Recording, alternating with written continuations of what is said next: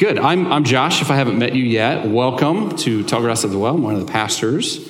And uh, it's my privilege to start a new message series today. Uh, we are going to go through the, the experience of community and how Jesus calls us to community, not just into community, not just, just show up and be a part, but like community as a lifestyle and how we find uh, flourishing in the midst of Christian community. And so, if you are if you are new here and you are uh, maybe you're just new to Manhattan and you're just making a life transition and you've decided to come and check our church out, we welcome you. Uh, we are a little bit of our history before I dive in because you might have seen some of it on the website, but uh, and you decided to, you know it intrigues me enough to show up and figure out what's going on. We are we are two churches that have merged together and are have created a new uh, a new plant, a new work uh, that we believe God is doing here in Manhattan, the greater Manhattan area. So we had Tallgrass Church and, and the Well Church, and we've been meeting together for over a year now, coming up on 18 months, and it's been, it's been a phenomenal time. It's, it's quite a, um, a testament to the power of the gospel that unites because we see so many church divisions today. Um, now, we, we did catch each other kind of at a downswing moment uh, in, in, the, the COVID pandemic that, that caused us to be open handed enough to say, This is hard. You want to hang out together? And uh, we figured, figured we should keep taking next steps. But in the midst of that, God does uh, beautiful things in the midst of the, the broken, brokenness that we experience. And so we're going through a revisioning process right now where we are clarifying our new vision and mission. Choosing uh, and landing on a name, Tallgrass of the Well, has been great, but it's been a placeholder to like share the story and uh, hear hopefully sooner rather than, than later. And I don't even know what that arbitrarily means, but we are rounding the corner on some very important uh, decisions to, to carve out that new identity of what God is doing. So we invite you into the midst of all the mess of figuring out and discerning what God is up to. And uh, we're just so glad you're here today worshiping with us. And so, with that said, um, in the 1950s in New York City, there was a regular meeting of mismatch acquaintances that had been occurring already for the better part of a decade. So, 40s, 50s, and in, even into the 60s, this group uh, was meeting. Mismatched because they were from differing backgrounds of scholarship, ethnic makeup, gender, artistic expressions, and yes, even politics. It came to be known by historians as the New York intellectuals. Hitler's Holocaust had already come to a close, but its full horrors were still being discovered. And the woman at the center of the conversations was Hannah Arendt, a German Jew who had escaped her arrest by the Gestapo and fled to the United States. So, if you were to put your ear to the apartment door of these dinner parties, you would hear the clinking of cocktail glasses and a rousing laughter which interrupted prolonged shouting matches. But there was no aggression and there was no malice involved. The club was united by a passion to debate and seek the truth in order to avoid anything nearing the Holocaust ever again. So, Lisa Wilkinson, who is an author and a, a film critic, she wrote recently in Vox uh, about the radical power of friendship on this, this gathering. She said this it was a reoccurring reincarnation of a tradition stretching back a century or more to the European salons run by women, often Jewish women, with a keen interest in ideas, art, and people. This movable, feast went on for decades with new faces, new concerns, but always the same goals to find oneself among friends or frenemies, lovers and former lovers, colleagues and cordial nemesis, and hash out what was going on in the world while nourishing the soul and the stomach too. You can see why this group of intellectuals mattered to Arendt. They helped her think, but also modeled a crucial concept. Revolutions may be happening all over the world, but right here in this little group, in this little apartment, among friends and frenemies, the subversive potential friendship was constantly unfolding. Uh, you may not know of, of, Hannah Arendt, but she would go on to write at length about the danger of, dangers of totalitarianism and the destruction that it leaves in its wake. Many of the ideas she has come to be respected for most likely began as concept wrestled with in that to- tiny cloister of confidants. But a couple years later, a couple decades later, really, a shift began to take place in American culture. Robert Putnam described it in his book, Bowling Alone, as a decline in social capital expressed in a waning interest in civic and communal engagement. His research noticed how, since the 1950s, there was a continued loss in membership in organizations such as the Knights of Columbus and the League of Women Voters. He most aptly used bowling leagues to illustrate his point. The number of people who, who bowled had increased in 20 years before his research, but the number of leagues had plummeted. More people were bowling than ever before, just not together. We know that many people still do come together for social purposes, such as intramural sports, online forums, or church groups like us, right? But recently, there have been studies released on what is called the law of group polarization. This research says that more people uh, to group together, the more people group together with others who are only like minded like they are, they become more extreme in their thinking. And if you listen to the Holy Post podcast, which I highly recommend, David French has been on there talking about this a lot, especially recently. It's a sort of group think where you grow more out of touch with how anyone outside the tribe thinks, and you even become more threatened by beliefs that contrast with your own. The group is more likely to increase rigid rhetoric and cast anyone in another camp as dangerous and threatening to them. So we face twin dangers today. First, that our culture pushes us ever further towards loneliness, which is only heightened by digital disembodiment that we're constantly scrolling alone on a couch, probably with something streaming on Netflix at the same time. Okay. Second, the other danger, because we are social creatures and we will most likely seek out the building of relationships, but we'll do so in homogenous grouping, which tend to push us to- towards radical groupthink that labels and dismisses anyone unlike the group. So, how do we find flourishing and offer healing in our divided world. We believe that the kingdom of God offers a better way, a, a, way that unites people and offers hope and healing. It doesn't look at the world, doesn't look at the culture and say, well, I have no idea how to do anything about that. The kingdom of God and, and the values that we live by as citizens, a part of it, we believe actually offers a solution, not just to our own loneliness or our own polarization, but actually does so in a way that causes uh, us to open up our arms and invite people who are unlike us towards us in friendship and in community. What we should realize is that the division that we experience today is not unique to our own time. Throughout history, humanity has struggled to understand and accept each other. This is a world that the writers of the New Testament are intimately familiar with, which makes it relatable to us. Derwin Gray and Frank Viola, an article they wrote called The Race Card of the Early Christians, said this The world of the first century was littered with racism and oppression. In the mind of a first century Jew, Gentiles, Africans, Romans, Greeks, Syrians, Asians, and so on, were created to fuel the fires of hell. When a Jew called a Gentile uncircumcised, he spit it. It was a name of profound contempt. If a Jewish person married a Gentile, the Jewish parents held a funeral service for their child. In their eyes, the child was dead. On the flip side, Gentiles regarded Jews to be subhuman. Historically, the Jews have been an oppressed people living under the thumb of one Gentile nation after another Egypt, Syria, Babylon, Greece, Rome, so on. In all of human history, there has never been so much animosity, hatred, and violence between two groups of people as there has been between Jew and Gentile. So we understand this divisiveness. We relate to two warring sides. We see it go on in our world, and we look back through, through the scriptures and throughout history, and we see the same patterns being repeated. And this is exactly what the Apostle Paul writes about in his letter to the Ephesians.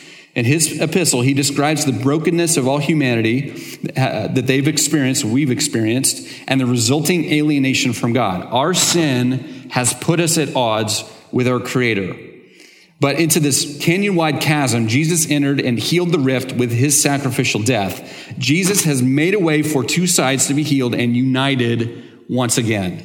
But even more than this, Jesus' work has also made it possible for humanity to heal the divides that plague it. If God can bring, if Jesus can bring healing between God and humanity, how much more so does Jesus offer the answers for us to figure our own issues out between each other? So this is how Paul describes all of this in Ephesians 2, verse 11. He says, Therefore, remember that formerly you who were Gentiles by birth and called uncircumcised by those who call themselves the circumcision, which is done in the body by the human hands, Remember that at a time you were separate from Christ, excluded from citizenship in Israel, and foreigners to the covenants of the promise, without hope, without God in the world. Remember, he's writing to a church, a young church that he helped start in the midst of the Roman Empire that were by and large Gentile in nature, nature non Jew. Okay? So he's reminding them remember, there was a point at which you were, you were separated, alienated from God. But now in Christ Jesus, you who were once far away have been brought near by the blood of Christ, for he himself is our peace, our shalom, who has made the two groups one and has destroyed the barrier, the dividing wall of hostility, by setting aside in his flesh the law with its commands and regulations. His purpose was to create in himself, for himself, we, we could even say, one new humanity out of the two, making peace, and in one body to reconcile both of them to God through the cross by which he put to death their hostility. He came and preached peace to you who were far away and peace to those who were near. For through him we both have access to the Father by one Spirit. Consider that again. By, by Jesus, through him, we both, those who, you, you might even think of those who grew up in the church and those who, who never have had any Christian upbringing, those who are near, those who are far, still needed access through one man, Jesus Christ. And through him, we both have equal access. You don't get credit for the amount of time that you grew up in the church. You don't get credit for, for some big salvation moment or experience. We all need Jesus equally.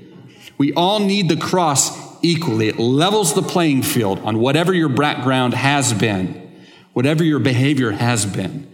We all need to approach God through Jesus. But Through him, we both have access to the Father by one Spirit.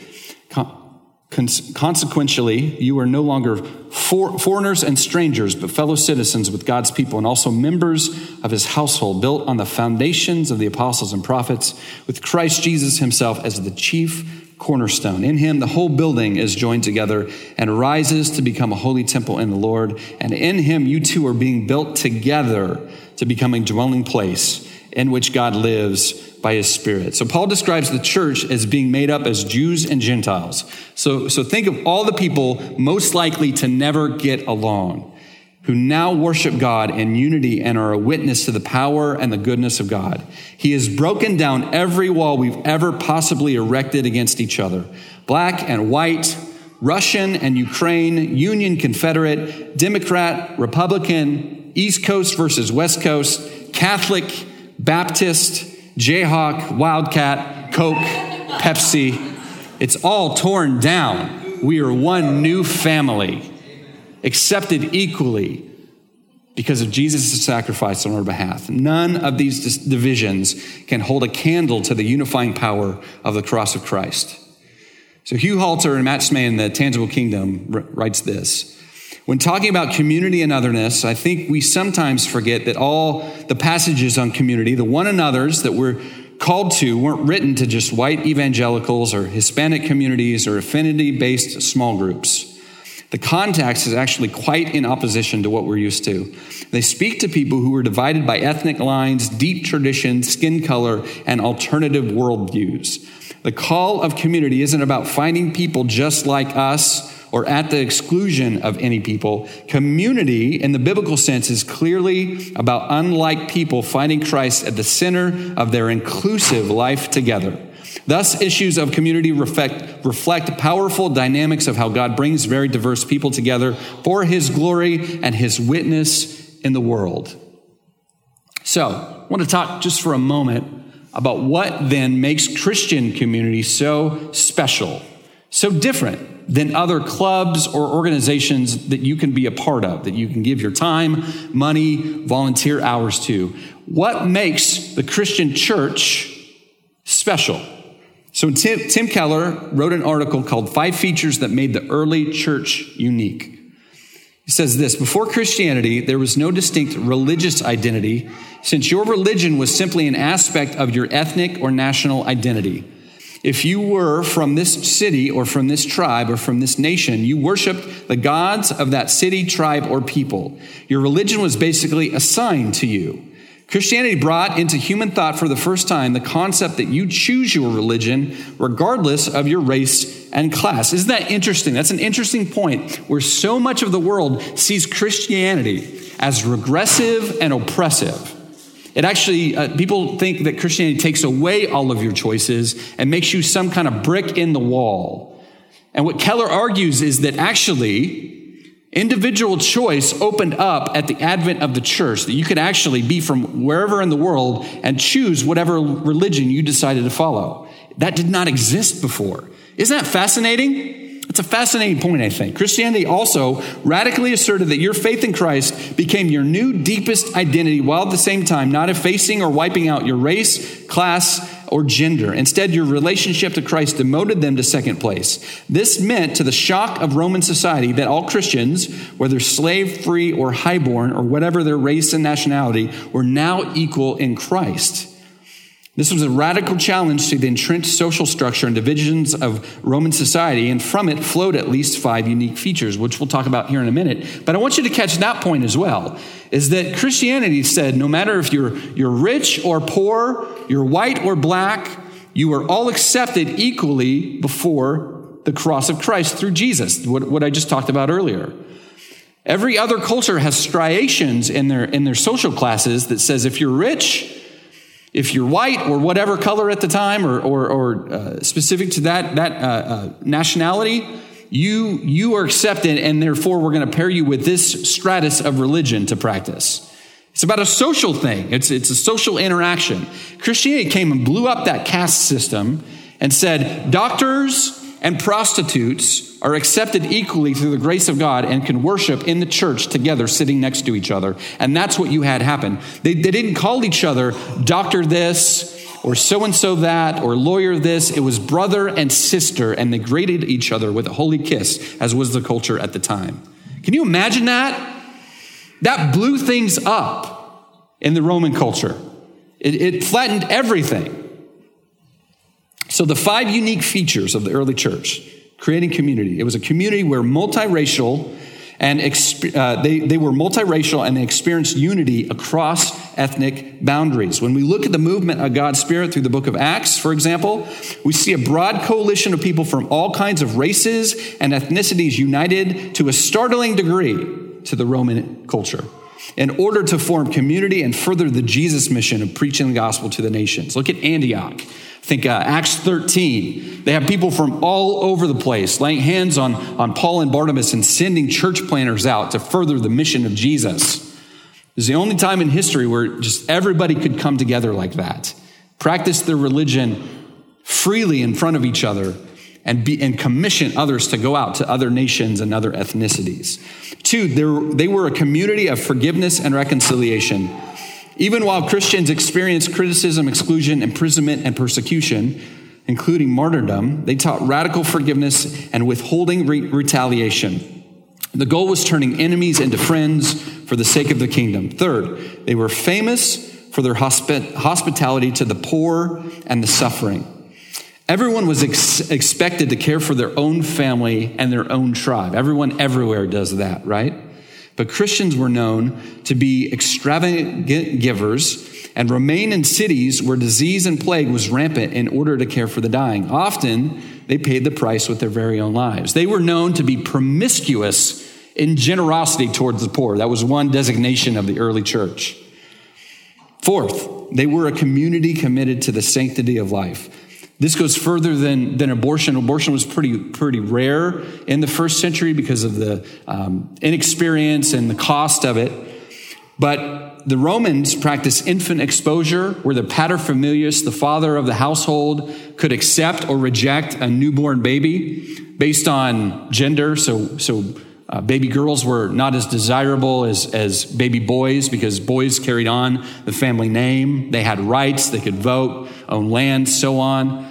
Uh, if there was any kind of, of uh, different ablement, any kind of deformity, so to speak, to, in the paterfamilias' eyes, they could take the baby and set it out and toss it out actually in the, in the city garbage heap and leave it to die.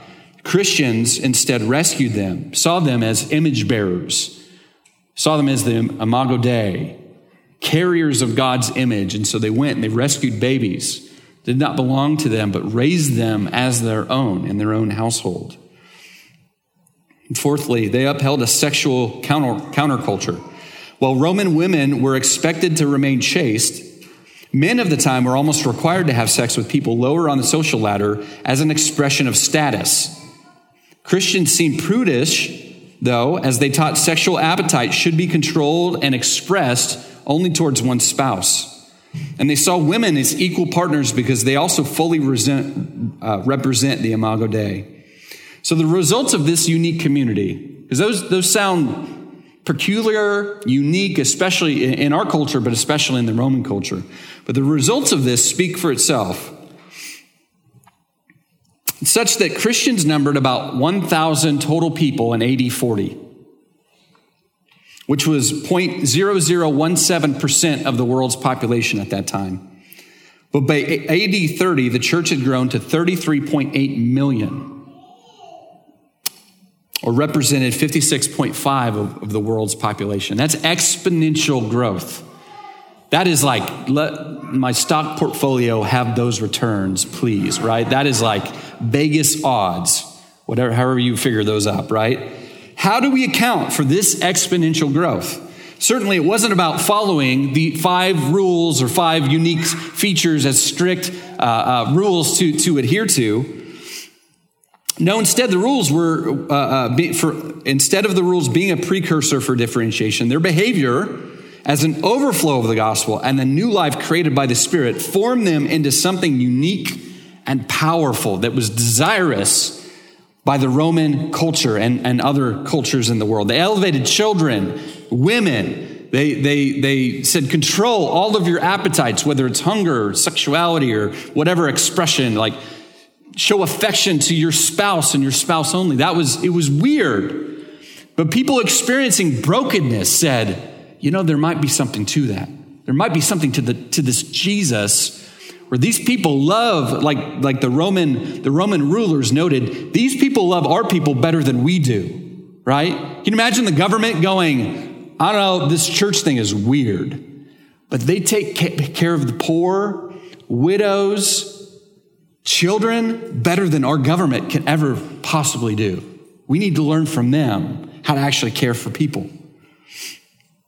It was the gospel that brought a diverse group together and forged them in the fires of conflict, both internal and external to the church. And they were bonded together by the unifying cry of God's love, experienced in Jesus, which compelled them to welcome everyone still outside God's family. So, Jonathan and Melissa Helser uh, have written a series of books. One of them is called uh, Cultivate. They said this Jesus created home everywhere. You could just substitute the word community everywhere, home everywhere. He tied a tenth of his life on earth to ministry. And when he did ministry, it looked like family, it looked like home. It looked like meals and laughter, tears and sorrow, walking and talking intentionally, living life together. It looked like flying high moments of feeding the 5,000, healing the crowd, speaking on the mountain to the hungry hearts, seeing eyesight return and endless bleeding stop, and then effortlessly landing emotionally, spiritually, and physically with a tiny group of friends. He knew how to teach them to fly high in faith and boldness, and then to land in a home of friendship with each other and understanding of the kingdom. And this is the heartbeat of the church. It's just continuing on the Jesus mission to do life, to create home, to create community, tight friendship bonds together. It's the heartbeat that has reverberated throughout the centuries down to us. And this is the supernatural power of community that we are called to experience. The Apostle John, Jesus, one of Jesus' best, closest friends and followers, said this in 1 John 4 7. He said, Dear friends, he says, beloved friends. Let us love one another, for love comes from God. Everyone who loves has been born of God and knows God. Whoever does not love does not know God, because God is love. This is how God showed his love among us. He sent his one and only Son into the world that we might live through him. This is love, not that we love God, but that he loved us first and sent his Son as atoning sacrifice for our sin. Dear friends, since God so loved us, we also ought to love one another. No one has ever seen God, but if we love one another, God lives in us and his love is made complete in us. And what I want you to pay attention to is how often John uses either the phrase one another or the words we and us.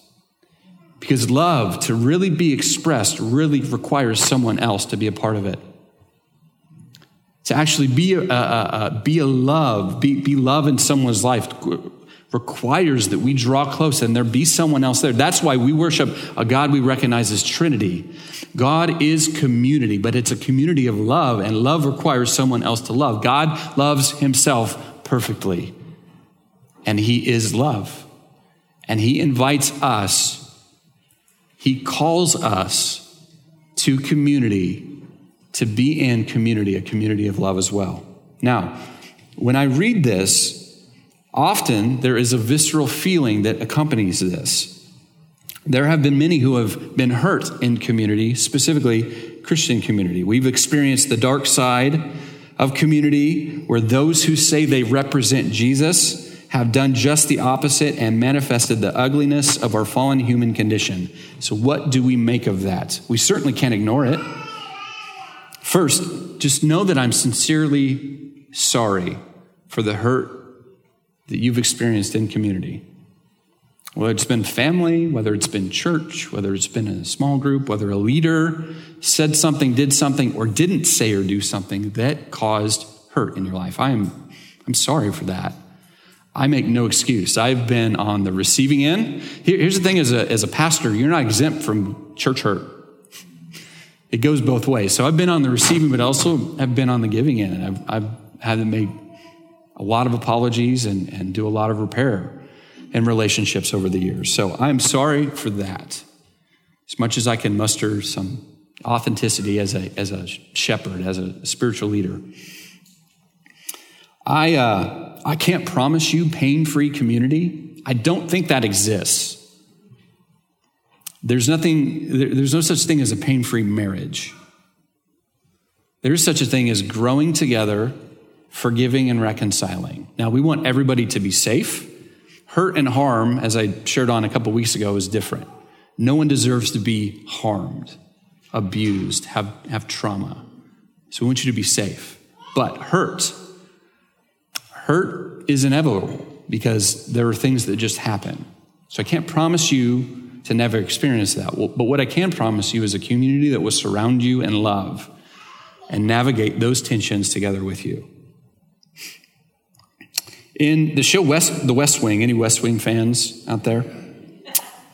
Leo McGarry tells a modernized version of the parable of the uh, Good Samaritan to Josh Lyman. Josh Lyman had been shot. He was had some um, post traumatic stress, and he was just having a lot of lot of trouble uh, reintegrating into his job at the White House. Leo tells Josh, "This guy's walking down the street when he falls in a hole." The walls are so steep he can't get out. A doctor passes by and the guy shouts up, Hey, you, can you help me out? The doctor writes a prescription, throws it down the hole, and moves on.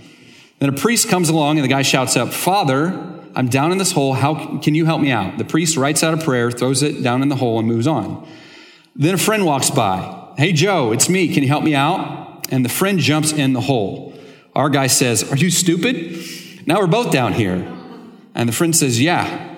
But I've down, been down here before, and I know the way out. We may be hurt in community, but I believe that we're also healed in community, not isolation as we so often imagine we can be. So here's my invitation to you this week. To have the worship team come, come forward. Come on up. Here's my invitation to you. And we can even begin now uh, as we walk this out together before God. I invite you to bring your hurt and your doubt about community to Jesus. You can start even now in, in the closing worship time. And remain as, as open as you can to how you can heal and flourish in community. So I'd love to pray for you. Why, why don't you stand with us? If you're at home or listening later, just get in a, a position where you can a space where you can engage God in His presence. I'd love to invite you to just bring anything that feels triggering, anything that feels like you're resisting the call to community, It might be hurt, might be doubt, it might just be you're not even convinced that this is a thing. That's okay. We can handle that. God can handle all of that. What I'd invite you to do is just bring it here. And you might even, I like to sometimes just put my hands like right here, like I'm holding something. This is a position of surrender. It's a position of openness. It's just an external, there's nothing magic about this. Sometimes I just feel like I just I just need to hold something in front of God and see what he says about it. So why don't you bow your heads with me? And if you want to, you can put your hands in front of you.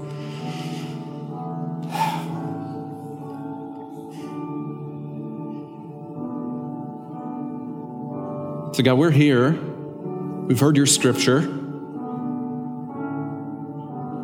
We've heard your call to community. We see, we see all around us division and hurt and misunderstanding. We, we wonder why people can't just get along, and yet we are so, we feel powerless sometimes to know what to say or what to do to bring hope and healing to the people around us let alone the bigger problems that our nation and our world face with division. So, God, we want to start right here and in our own community and in our own lives. So we just bring this hurt, this church hurt, this hurt that, that causes walls to go up, the hurt that, that causes us to, to get into this you know, mental debate about why I'm disqualified or I don't need to be a part of community. I'm different than everybody else. We just bring all of that. We bring doubt. Some of us here just not sure what we believe about you, God. We like Jesus. We just think the church is a mess. We bring all of that to you and ask you to speak to that now, God. I ask you to speak to that this week, God.